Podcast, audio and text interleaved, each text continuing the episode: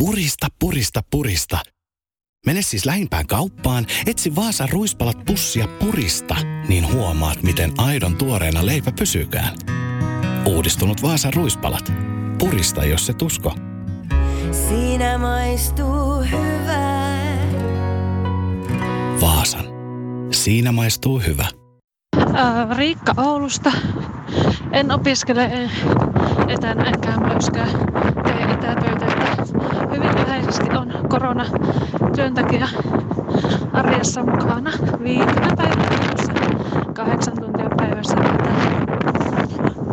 Maskikasvoille ja suojavarusteille varusteissa tulee työskenneltyä hoitajana. Vapaa-aika ei niinkään enää mene alkoon lukunottamatta koronauutisia selatessa, että lähinnä tartuntamääriä seurailen. Vapaa-aika, no se onkin sitten hassun hauskaa.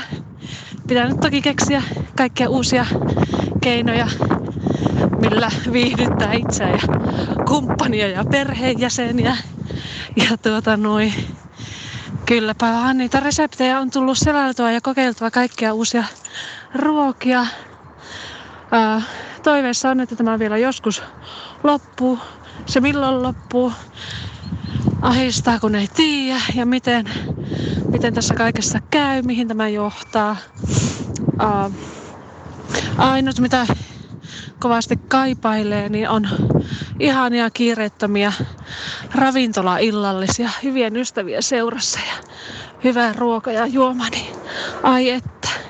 Niitä aikoja odotellessa, kun ruokaravintolat avautuu ja pääsee nauttimaan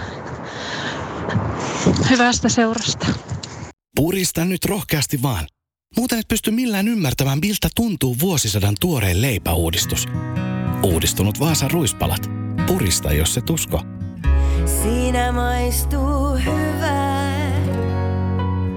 Vaasan. Siinä maistuu hyvä.